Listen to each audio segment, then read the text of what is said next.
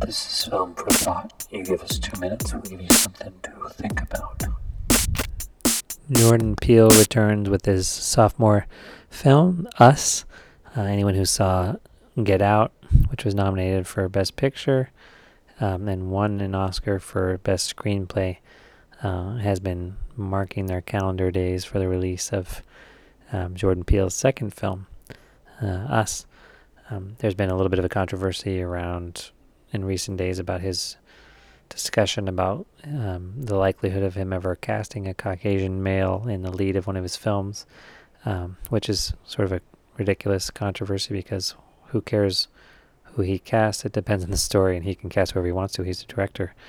Um, it's his movie, so I think we should all just really celebrate and enjoy Jordan Peele, uh, and not look for ways to criticize people. It's not surprising that someone of color who has been successful uh, to such degree so soon would find some some blowback, uh, mostly from Fox News. It's a, definitely a Fox News story.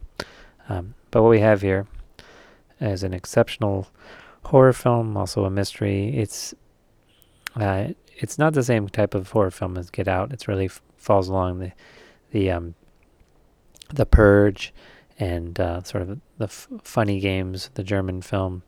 Uh, so it's the home invasion type of horror, which for many people, horror purists might find that to be a non-horror film and more of like a uh, mystery, uh, and so it's not a horror film in the in the same sense as Get Out being a horror film.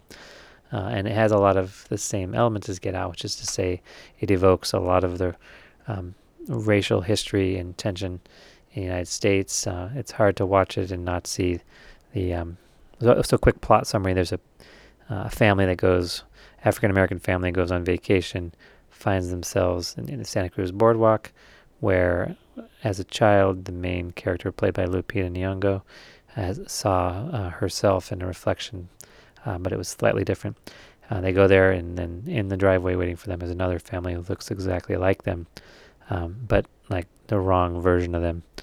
Uh, and so as we try to figure out what's happening, uh, it's almost like an episode of Twilight Zone, which curiously enough, Jordan Peele is now hosting a reboot of that as the role of Rod Serling, uh, one of the greatest television shows of all time, arguably the greatest.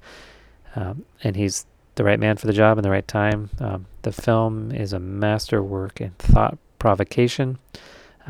The idea of everyone wearing red, kind of like the Make America Great hats again.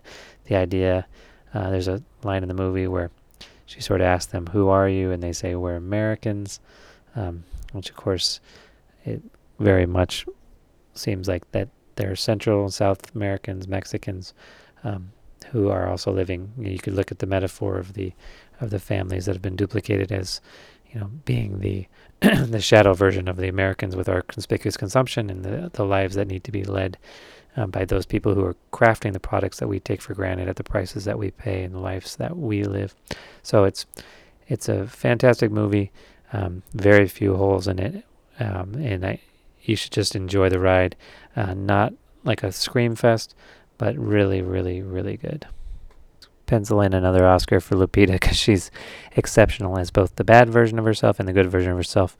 And uh, spoiler alert, she's okay. I'm not to spoil the ending because it's a great ending, M Night Shyamalan style. Uh, but she's like has the acting performance of the year. She's incredible.